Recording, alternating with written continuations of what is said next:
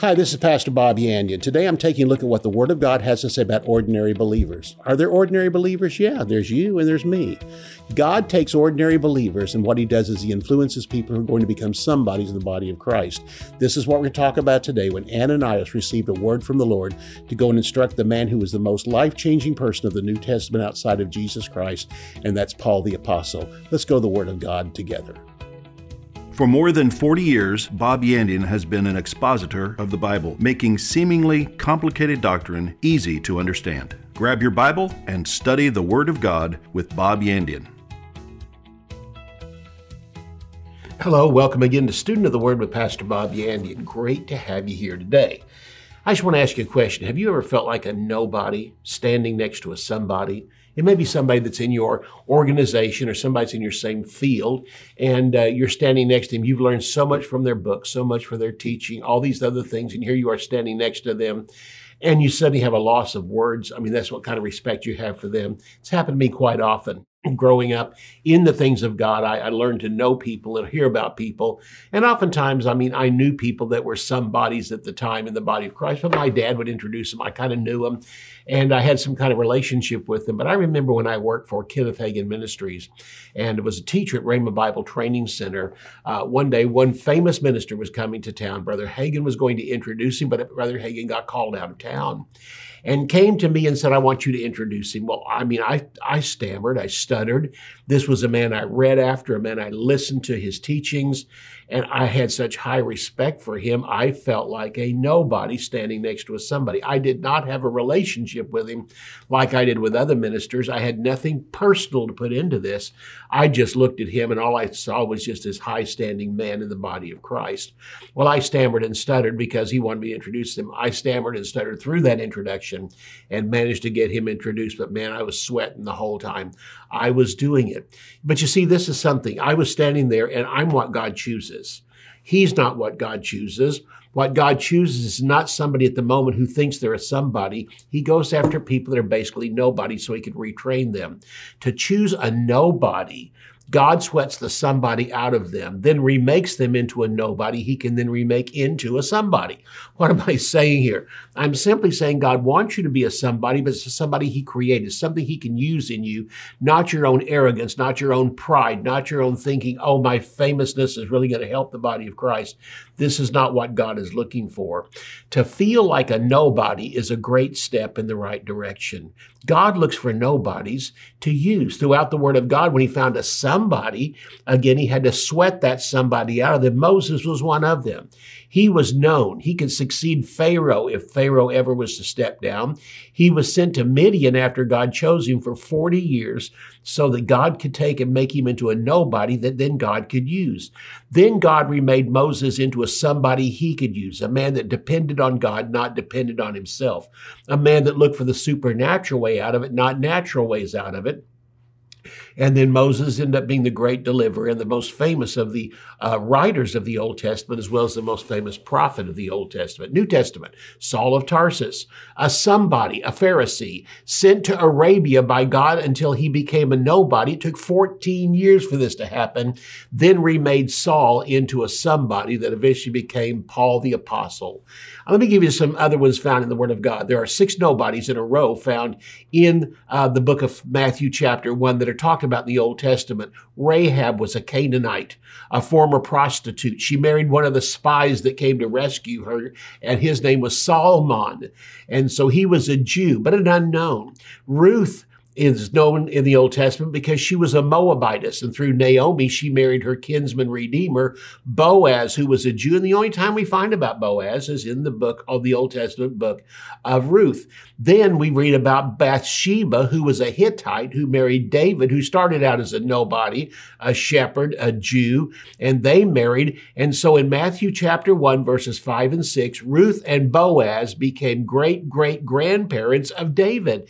And they were all linked together not knowing it, but the Bible puts them all together in two verses.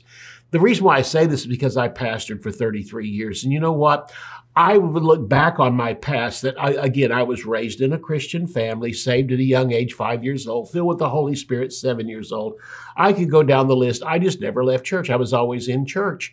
Every time the church doors were open, my dad told me we were going and we went. Later on, when I became married, that, that just stuck with me.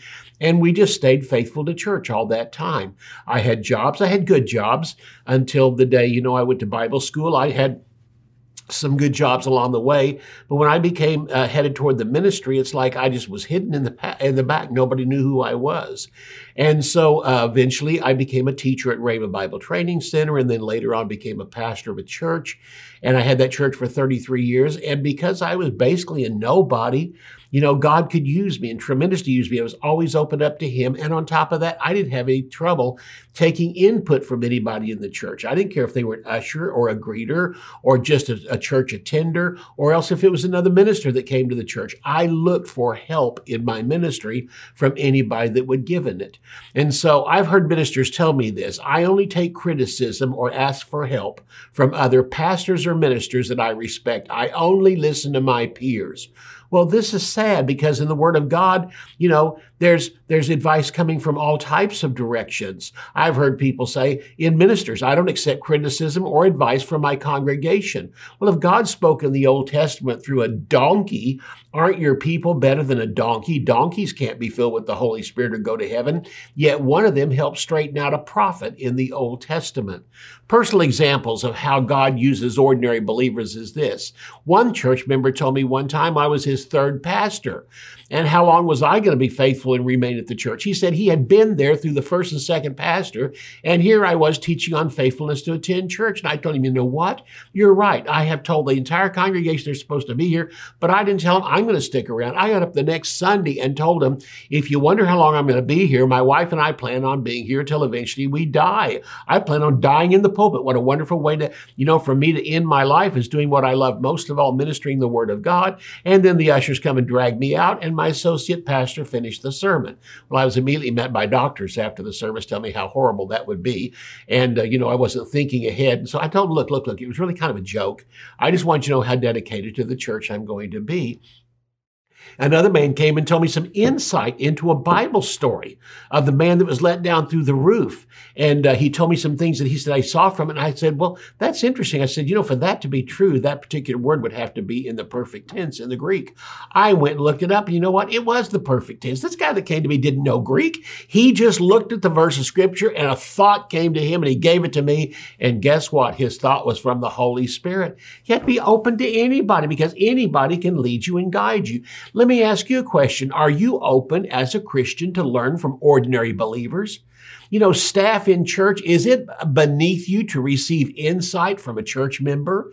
You know, if a person comes up to you and all they do is a greeter at the front door and you think, well, you're just a greeter at the front door and they offer you some advice, why don't you open up and listen? Because you know what? They're out there where the people come into the church. They see things you don't do, and you need to be open to it. Throughout the Word of God, we find that people were open. Moses was open as his father in law gave him information on what he should do. So it comes back to this don't judge the one instructing you. Why? Because it's possible. Hebrews 13, 2, you may be speaking to an angel unawares. You don't know if that person is a human or possibly an angel from heaven heaven. But the beauty of it is, is you need to be open because God can instruct you through anybody. On the day of Pentecost, the door was thrown wide open to nobodies. Acts chapter 2, verses 16 through 18 says this, This is that which was spoken by the prophet Joel. It shall come to pass in the last days, says God, I will pour out my spirit upon all flesh. If you have room in your Bible, underline the word all. All flesh. Your sons and daughters will prophesy. Unheard of in the Old Testament. Only prophets could prophesy. But now your sons and daughters who don't even have the position or the calling or the office of a prophet. Philip's four daughters later on the book of Acts were not prophets or prophetesses, but notice what it said they did prophesy. Anybody can prophesy in the New Testament. The Bible says that prophecy is open to everyone. You can all prophesy. It goes on to say there in, in the book of Acts chapter 2, it says, Your young men will see visions. This is Peter and Cornelius. Your old men will dream dreams. And on my men servants, you know what a men servant? It's a guy that cuts your lawn. He just happens to be working for you. And you often look out there and say, Oh, there's a guy cutting the lawn. You don't think a thing about him. You started out cutting lawns, lawns. Others did the same thing, but you look at him, don't even see the potential in it. He could be somebody that could turn around and prophesy to you. It says, on my men servants and on my maid servants. That's the lady that cleans your house. That's the ones that comes and vacuums your floor. This is what this is talking about. The ones we often see as kind of low in society can be so important to God. He can use them. Why? Because they have the right heart before Him. They are nobodies who know they're nobodies and don't care if they're nobodies. And the one that's going to fashion them into a somebody is the Holy Spirit. And He says there upon my maid servants, again, the one that cleans your house, I'll pour out of my spirit in those days. Notice this, the Holy Spirit is upon everyone. I'll pour out of my spirit upon all flesh, your sons, your daughters, your young men, your old men, your men servants, your women servants. Unlike the Old Testament, today the Holy Spirit can come on any believer, and when he does, he stays. Fabulous. This wasn't done in the Old Testament. He came on them for a while, then departed from them. Any believer can become an apostle, a prophet, a pastor, evangelist, or teacher, or even if not, advise an apostle. They don't have to come from the right Jewish tribe. Ananias was an ordinary believer. Acts chapter 9, we're going to take up his story in this particular broadcast at this moment. Then after the break, we're going to talk about this ordinary believer found in Acts chapter 9, verses 10 through 18. And here's how it starts in verse 10. There was a certain disciple at Damascus. He was basically a nobody, but notice he's called a certain one. Whenever the word certain is used in the book of Acts, it's pointing out they are key to the story and key to the entire book. So there was a certain disciple at Damascus named Ananias. To him, the Lord said in a vision, Ananias, he said, Here I am, Lord.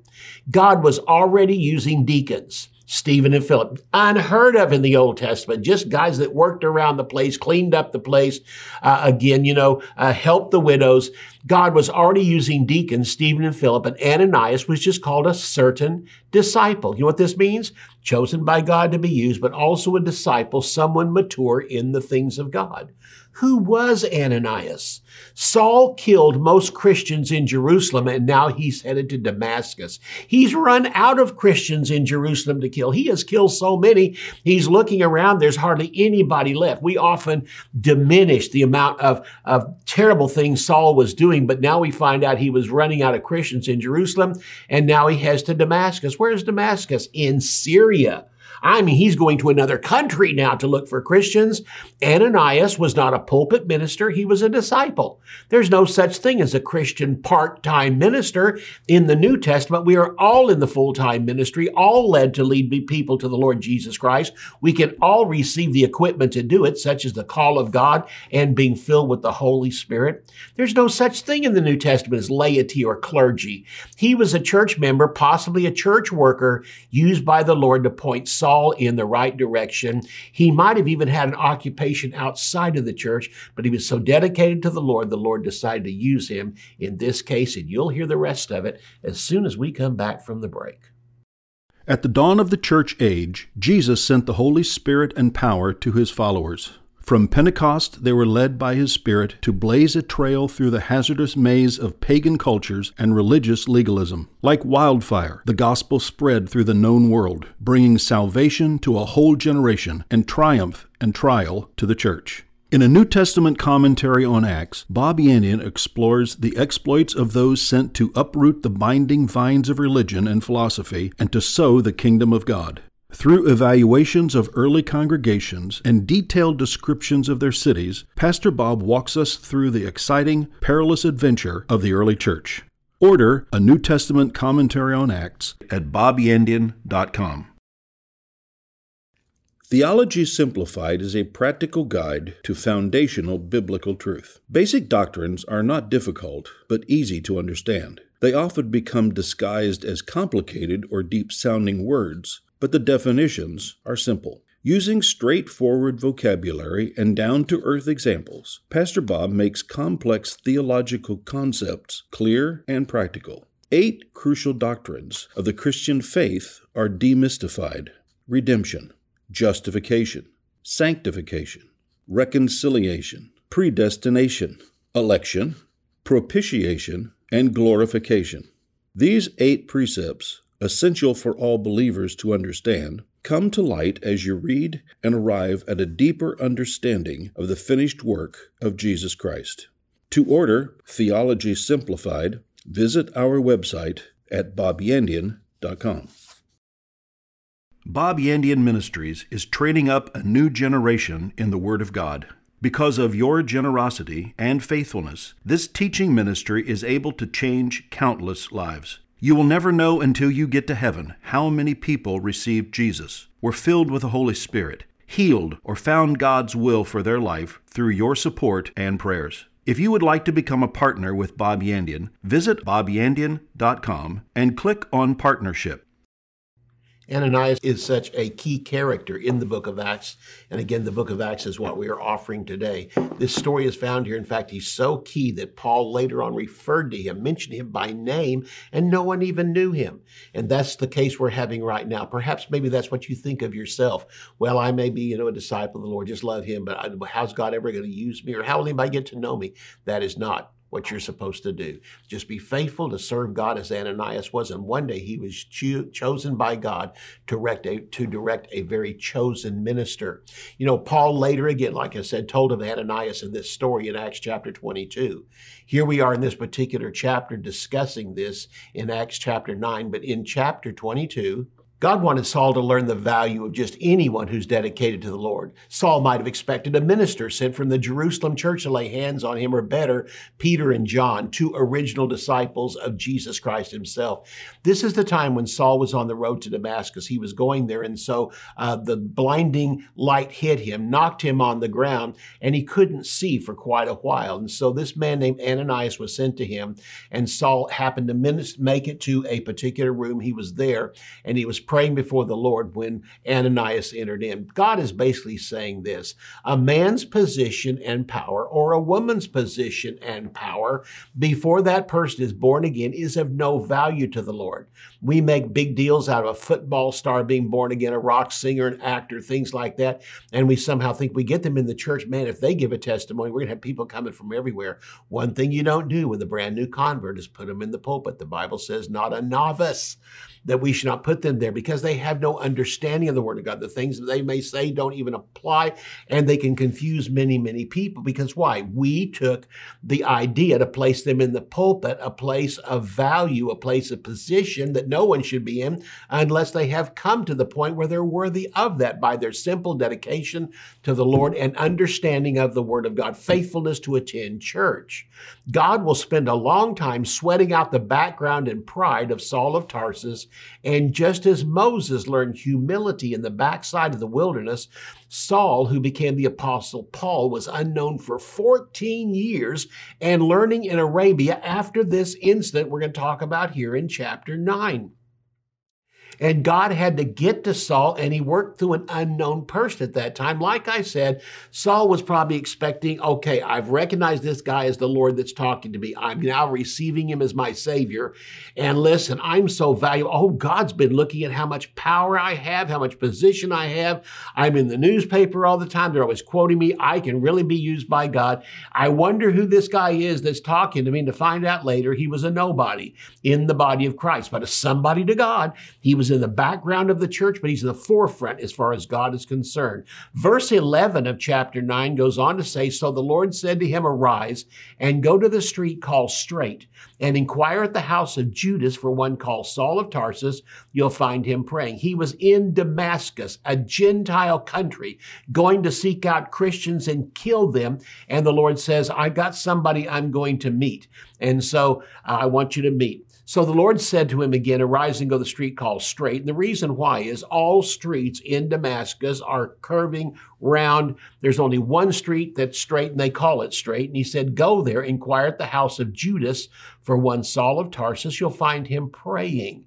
Like I said, Saul was still praying because he had not heard anything more from the Lord. In verse 12, he goes on to say, And in a vision, he saw a man named Ananias coming in and putting his hands on him so he might receive his sight. God even gave him the name of the person coming to him. His name is Ananias. You can't see him, but I have sent him. In the vision, God prepared both the one who would be prayed for and the one who would do the praying so that when they met together, they could both know they had been called by the Lord. God did this in chapter 10 later with Peter and Cornelius, verifying he was on both ends. Peter had the housetop vision. Cornelius saw in a vision a man named Peter coming to him, and the two saw God prepared both sides. Ananias tried to inform God of Saul's evil. Verse 13 and 14. The moment he heard that it was Saul of Tarsus he was going to go pray for, it says in verse 13, Ananias answered, Lord, I have heard about many from this man, how much harm he has done to your saints at Jerusalem. And here, that's at Damascus, he has authority from the chief priest to bind all who call on your name. That might be me, Lord, and you're sending me into this trap. Ananias' answer is typical of many that God speaks to. He immediately tells God of the circumstances like God didn't know. Did he expect God to thank him for the information? The point is no, God knows everything. God knows what he's doing. And in verses 15 and 16, the Lord said to him, Go, for he's a chosen vessel of mine to bear my name before the Gentiles, before kings, the children of Israel, and I will show him how many things he must suffer for my name's sake. I love this. You know why? Because Ananias did not argue back. Ananias went, okay, I trust you. This is why God chose Ananias. Not because he knew everything or questioned nothing. It was because when he did question and got an answer, he just believed it, went on his way.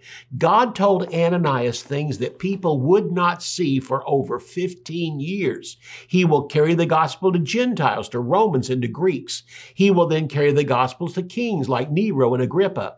Last, he will carry redemption to the people of Israel, the religious leaders of Gentile capitals, and Jerusalem. Paul suffered for his ministry and died being beheaded. Verse 17, Ananias went his way. Just a minute said, okay, God, and went his way and entered into the house and putting his hands on him, he said, brother Saul, I like that. No matter how much evil I've heard about you, the Lord has told me you are now a believer in the Lord Jesus Christ and you are a family member with me. No matter how much evil, no matter how many people you have killed, no matter how many children you have killed, no matter how many women you have killed, all in the name of you think God, and God has now approached you telling you you're working against him, but now you have accepted him. It doesn't matter. Jesus Christ forgives all sins. Brother Saul, the Lord Jesus, who appeared to you on the road as you came, has sent me that you might receive your sight and be filled with the Holy Spirit. What a change in Ananias. He calls Saul brother. We have the first recorded New Testament case of laying on of hands by someone who's not in the fivefold ministry. And notice this, we were told in the Great Commission we could lay hands on the sick and they shall recover and cast out devils. And we have here a recorded case of one believer laying hands on another believer, and the one that was laying hands on them was not even in the fivefold ministry at all. He's just basically a nobody. Peter and John have laid hands on the Samaritans to receive the Holy Spirit in Acts chapter 8 and verse 17. But again, until now, no layman has used this ministry. This ministry is available to all believers. Mark 16, 18. And now we have in verse 18, immediately there fell scales from his eyes, and he received sight at once, and he arose and was baptized. Let's get some lessons from Ananias. In the New Testament, the gifts of the Holy Spirit are available to all believers. This is found here in the book of Acts, chapter 2, verses 16 and 17, and 1 Corinthians chapter 12 and verse 7. Again, I reiterate, all believers, not just to the prophets, the priests, and the kings of the Old Testament. Every believer can now have it because the Holy Spirit came and landed on the day of Pentecost and now he's been sent to, to, land on all flesh. The Holy Spirit can guide or lead any believer to help or give instruction to another believer, no matter the status. Ananias might have been the only one who would go to Saul. The other ministers hated Saul or didn't trust him, but God led Ananias, an ordinary believer, by a vision, just as Peter received a vision on the housetop and Paul would later receive a vision to go to Troas. Paul later failed when he would not receive warnings from ordinary believers. Let me show this is. Paul received warnings here and Paul received instruction from an ordinary believer. But Paul, after a while, came to a place where he was filled with personal pride. And God sent people to him telling him, You're going the wrong direction. In his own pride, in his own wisdom, even with the Holy Spirit instructing him not to return back to Jerusalem this last time, he kept saying, No, I'm going to go. And whenever he received warnings, he could even be killed. He said, I'm willing to give my life. Listen, to be a martyr is one thing, but to be a dumb martyr is the other thing when God's telling you don't do it. And God was telling him, don't do it. And so again, Paul later failed because he wouldn't receive warnings from ordinary believers. He started his ministry this way with an ordinary believer named Ananias. He was first warned by ordinary believers in the streets not to go to Jerusalem. He did not listen. I mean, people came up to him and said, Aren't you Paul? He said, Yes, the Holy Spirit's telling me you're not supposed to go to Jerusalem. And listen, this wasn't one person, it was more than one that came to him. You thought he would have said, You know, something's up here, Lord. I've had this before, that or that that ordinary man Ananias warned me and told me of things to come, and he was right on. Well, these people can be right on too, but no, he now is telling himself, no, I'm smarter than that. I think I can go, and the Holy Spirit will protect me, and I can protect myself. Next of all, Philip's four daughters. They were not prophetesses. It just said they did prophesy. And all four daughters told him, don't go to Jerusalem. But he didn't listen. Then his own team members, after hearing all of this, his own team members said, wait a minute, Paul. Maybe you shouldn't go. Maybe this is the Holy Spirit. And Paul corrected them. He instructed them. He chewed them out. And finally, God had to pull a big gun out, a known prophet named Agabus. And Agabus came and bound his hands in front of you, bound his feet, and said, So shall the Jews do to you. Well, it really wasn't the Jews, it ended up being the Romans that did it. But here we have an ag- man named Agabus, a man known for his prophetic ability, known as the office of a prophet in the New Testament. And here he is instructing him, and Paul still would not listen and said, I'm willing to die. I'm going to go to Jerusalem. I'm willing to die for this. Again, noble but stupid. If the Holy Spirit's telling you don't go, don't go, die, and then claim, you know, uh, valiantness in the whole thing, I'm going to see God. That is not what's supposed to happen. God is simply saying you can hear from anybody. I simply come back to this. You as a believer, are you willing to listen to anybody or do you have to see somebody that maybe is on the same level or status as you are in the body of Christ and you make a bigger deal out of that than you need to be. When again, I have told you donkeys have corrected prophets. In the New Testament, you may be being warned by an angel that's trying to instruct you and trying to help you, and you need to listen to God. With all this that happened, finally warned by the prophet Agabus saying the same thing, not to go to Jerusalem, Paul still said, I'm going to Jerusalem. And I wonder when he was in jail if he remembered a man named Ananias that came to him in the beginning, a nobody, and told him what was going to happen. And he was directed by the Holy Spirit. And now we have the same man named Paul, not listening to the same thing from many mouths around him. It simply comes back to this we're always prone to a defeat immediately after a great victory. We get a little arrogance in our head and we bypass the instructions from the Word of God. Be open to anybody who comes and listen to what they have to say, value it in the Holy Spirit, and then do it if it's from God. See you next time. You can order resources, become a partner, or browse free articles and podcasts by visiting our website at bobyandian.com. You can also join our mailing list and receive weekly devotions and the latest ministry updates. If you would like to contact Bob Yandian Ministries, visit bobyandian.com and click on Contact. To contact us by mail, use the address on your screen. Thank you for watching today's broadcast. We'll see you next time on Student of the Word with Bob Yandian.